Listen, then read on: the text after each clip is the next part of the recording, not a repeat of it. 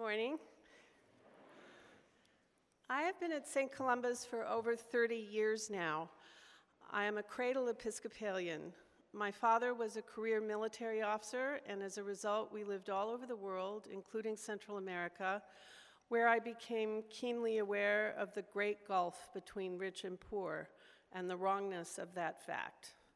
It was a formative experience and has a lot to do with my choosing clinical social work as a profession. As a family, we went to church regularly throughout my childhood.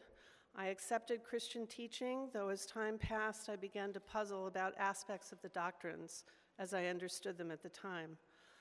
For me, always the central message of Christianity was an inclusive one. It was about love, loving God, loving my neighbor.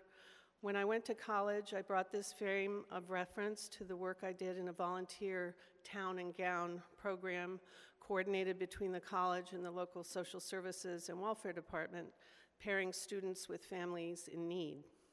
I loved my program family and became very involved in their day to day life, organizing activities with the four children, recruiting my classmates to help with home repair projects, trying to be useful in other various ways.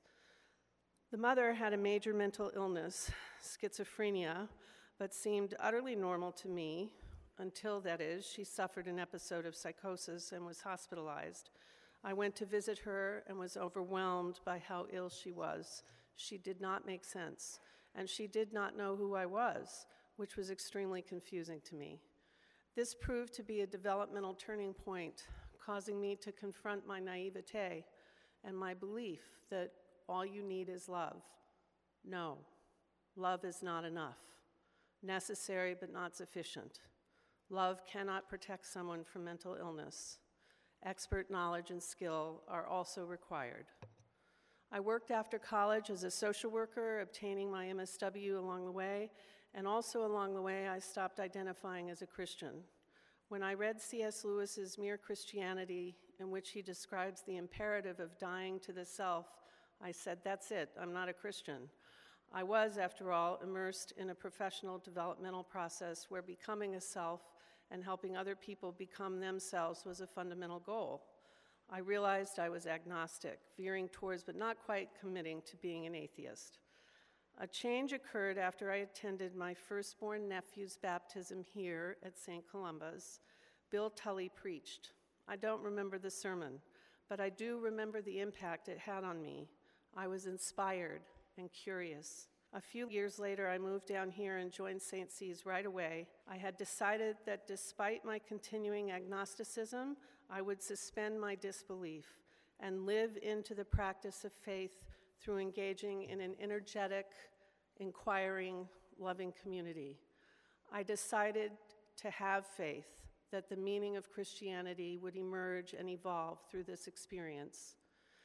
In the ensuing 30 years, I have greatly benefited from the transformative power of the worship services and from participation in many of the educational offerings, including the four year Education for Ministry program. I've served on numerous committees, been a Rite 13 leader, and currently I continue in the Benedictine cell and the annual silent retreats at Holy Cross Monastery in New York.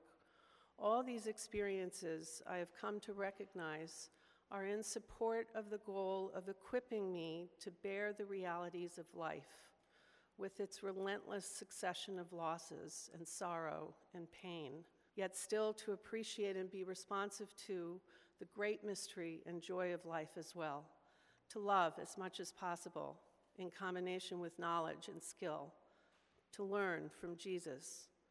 Some years back, I was at an annual professional dinner for the center where I was in an advanced psychotherapy training program.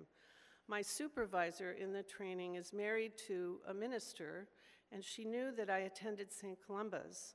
She called me over to introduce me to a colleague, saying, to my surprise, This is Marjorie. She's a Christian too. I had never before announced myself to be a Christian outside of my church community. But I crossed a threshold then and there.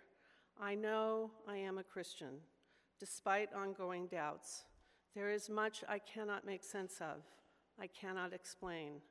I fail daily in following Jesus' example, but I am a Christian, I believe. Thank you.